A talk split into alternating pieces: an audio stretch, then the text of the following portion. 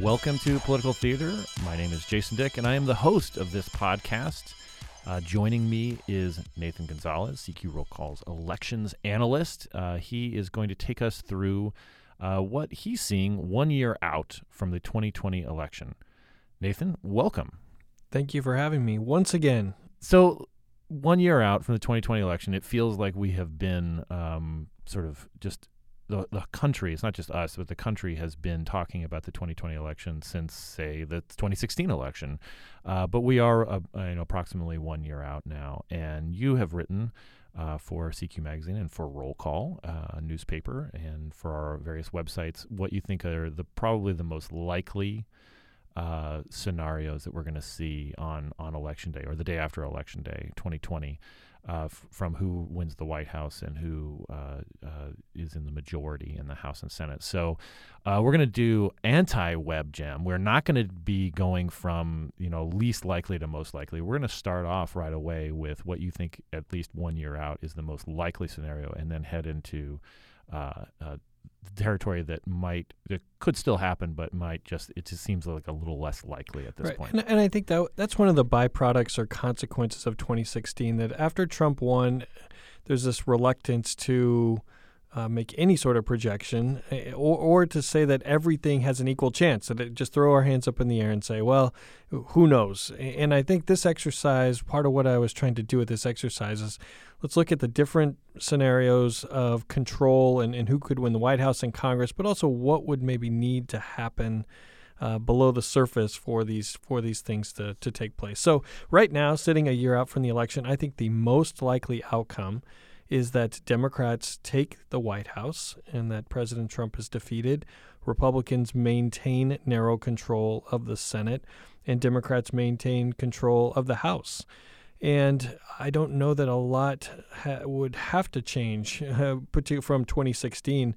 Uh, essentially, it would be acknowledging that President Trump uh, did what was minimally necessary in 2016 to get elected. He won a number of states, particularly in the upper Midwest, by uh, less than 1%, and that he just wasn't able to recreate the electoral college victory. That, uh, you know, one of the challenges with using 2016 as a baseline is that Democrats were not as enthusiastic then as they are now. Uh, some Democrats didn't think President Trump was going to win, and now that after he did win, Democrats are saying have been energized and motivated in a way that they weren't in 2016. They were in 2018. I think they're going to continue to be motivated in 2020. And right now, I think uh, President Trump probably wouldn't get enough independence in order to uh, make up for the make up for that gap, and so that's where I think that scenario sits. Well, and, and what makes this you know such an interesting election is that what is is somewhat typical is a president, you know, however he or she gets into office, uh, they seek to expand a bit of their coalition, knowing that you know things change, and we have not seen that with the president. We have not seen. Uh, an attempt to reach out necessarily, uh, except with some very isolated incidents, to anyone beyond what he considers his base what I think the one of the wild cards uh, about this election that I, I, just find sort of fascinating is though that even though that coalition isn't changing, demographics are changing, and so you know he lost Minnesota narrowly, um, won Michigan narrowly. I mean, we could see a flip in those two, uh, and and it you know it, it, it almost has, becomes a wash from an electoral college perspective. And then you've got all these other states like Arizona and Georgia and Florida. I mean, like the, you know, he could he could pick up states that he lost before, but then lose states that he won, and that must be from a, a from a handicapper's perspective, that must be sort of uh, difficult to wade through, right? Right, and that and some of it we're just going to have to wait until we get until we get to next year, end of next summer, and and there's a, see what the conditions are. But the president's standing also impacts the Senate, and I think if the president loses Michigan in 2020, I think it will be difficult for John James, the likely Republican nominee, to defeat Democratic Senator Gary Peters. Uh, and I think it will be if the president loses reelection, it will be tough for Senators Cory Gardner in Colorado to win, tough for Martha McSally in Arizona to win, might be tough for Thom Tillis in North Carolina to win. But under this first scenario, maybe Republicans lose Gardner and McSally but defeat Doug Jones, so they're down Alabama, one. Right. Doug Jones, the Democratic senator in Alabama, but then they're down one, and they still have a, a 51-49 majority. And in the House, you see you see this as probably the, the area where the Democrats have the most sort of uh, give. You know, they, they can probably lose a couple of seats that they picked up in 2018 that were you know Democrats who won in Trump districts. They defeated Republicans in Trump districts. That they could even lose some of those, but they could still retain control. Right, right. Republicans need a net gain of 19 seats. Maybe they get back. Maybe they defeat Joe Cunningham in South Carolina, Kendra Horn in Oklahoma, get a few of those surprises from 2018. But they could also lose some uh, narrow some races that they won narrowly in 2018. Uh, also, we might have a new map in North Carolina that could give Democrats uh, more opportunities. I'll believe it when I see it. We've been saying that for 10 years, folks. Uh, so I, I think you could see ha- seats switching hands, but not a lot on the net in the House. Okay, so let's go to the second most likely scenario. Second scenario, I think, is blue Washington, which is Democratic control of the White House. Democrats gain the Senate and hold the House. And comparing that with scenario one, I think a big difference would be independent voters. That right now, what's holding, what's keeping the president afloat with independent voters is the economy. That they don't like the tweets and they don't like the circus that maybe goes on at the White House, but they believe the economy is heading the right direction. But if we see that take a dip over the next year, maybe it's not a full recession, it's just a slowing or backlash on his trade policies, and independents lose confidence in um, in the president, then I think that would have a that would hurt the president's chances and hurt in the Senate because then I think it's not just Cory Gardner or Martha McSally.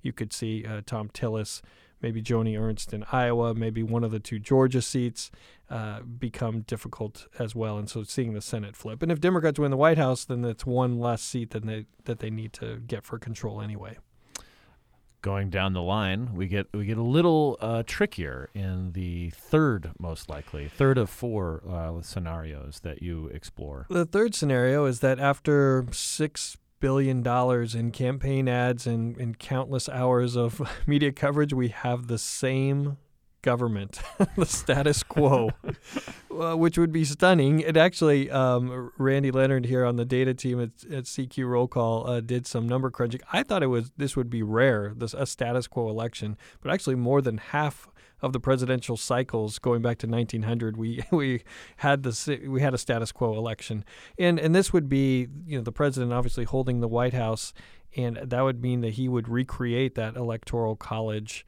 um, that electoral college map. Maybe he loses Pennsylvania. He could afford to lose Pennsylvania. He can't afford to lose much more.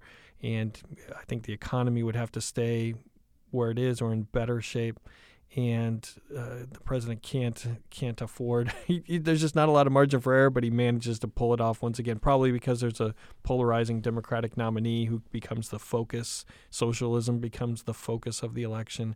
Uh, that would help the president.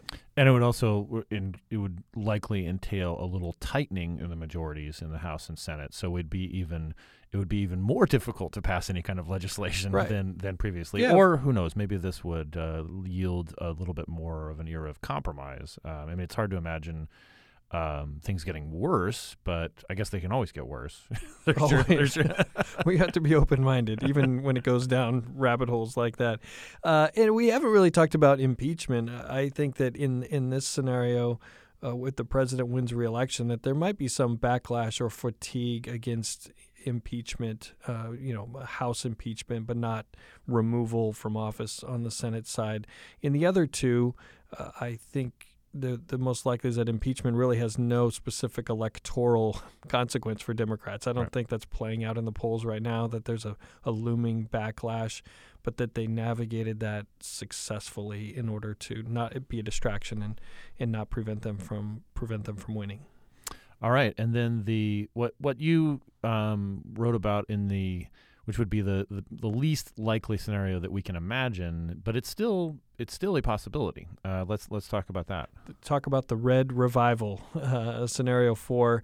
Uh, this is where Republicans, President Trump was reelected. Republicans control the House and they take back uh, control the Senate and they take back the House uh, I think it's very unlikely at this point. Uh, I talked to a number of pollsters for the story. Um, some of them uh, went on the record, some stayed off the record in order to speak candidly. But uh, Molly Murphy, Democratic pollster at ALG Research, uh, she was saying that Democrats would have to t- lose total control of the narrative. I Right. mean, it would it wouldn't just be losing independence or firing up Republicans. Something would have to happen even for Democrats to be depressed. Maybe Mhm. it's the impeachment process that it just ends up being a disaster, or or looming. Uh, seeing the president's reelection prospects slowly tick up over the over this next summer, that Democrats become depressed. I think that would have to happen. As long as Democrats stay energized, their prospects are going to be decent.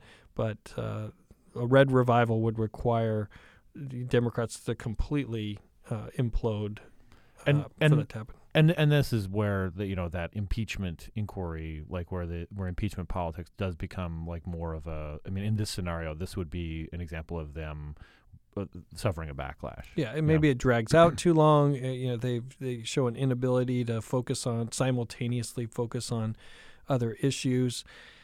Uh, it would be. Uh, it would just have to be a total a, a total disaster, which could happen. Uh, but I think it's least. And if that happens, the Democratic Party will, will go not just into the wilderness, but they will go through a, an era of backbiting and infighting about how how could we lose to President Trump in their mind.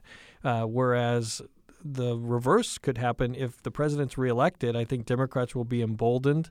They will say that voters love them and want love all the pieces of their agenda, and they could actually go too far to the left after the 2020 elections, and there could be a backlash against that, and Republicans could do well in 2022. But we should probably focus on 2020 for now, I guess. Jason. Yeah, I mean, we'll we'll uh, next week we'll get into 2024 and 2022. Uh, no, I'm just kidding. We'll we'll wait even longer on that. We'll give you a break, uh, listeners. Uh, before we go, um, I mean, in you know, this is a this is always a, a big project, right? When we do these one year out, and and you know, as we get closer to the election, we do these uh, sort of deep dive uh, election pieces. What's the what's the thing that surprised you the most when you were working uh, on on your research and talking to people and, and writing it? Because I mean, it, it, you know, possibly this this thing of you know that there are actually more status quo elections than is is Right. that was that the thing that surprised you? That, most, that was a else? surprise. I, I think just the, the divide on the Democratic side in the confidence of winning the White House. Uh, you know, there are some that view uh, the Democratic field with a little more not skepticism, but concern that the election will turn and, and be this referendum on socialism, and they they know that that's not the best standing. Others, you know, look just look historically at the president is not in good shape for reelection. His job approval rating is below where presidents get reelected, uh, and, and so just the, the the level of confidence in, in the in the in the presidential race, I think, was surprising to me. I, I guess I knew it could happen, but I didn't realize how how deep those concerns go. Well, Nathan, thanks for walking through these scenarios with us, and we'll be uh, obviously checking back in as we get closer to the Holding me election. accountable. yes, we'll, I'm going to bring this. this gonna- isn't taped, is it? no, no, not at all. We're just sort of freestyling here. Thanks again. No problem.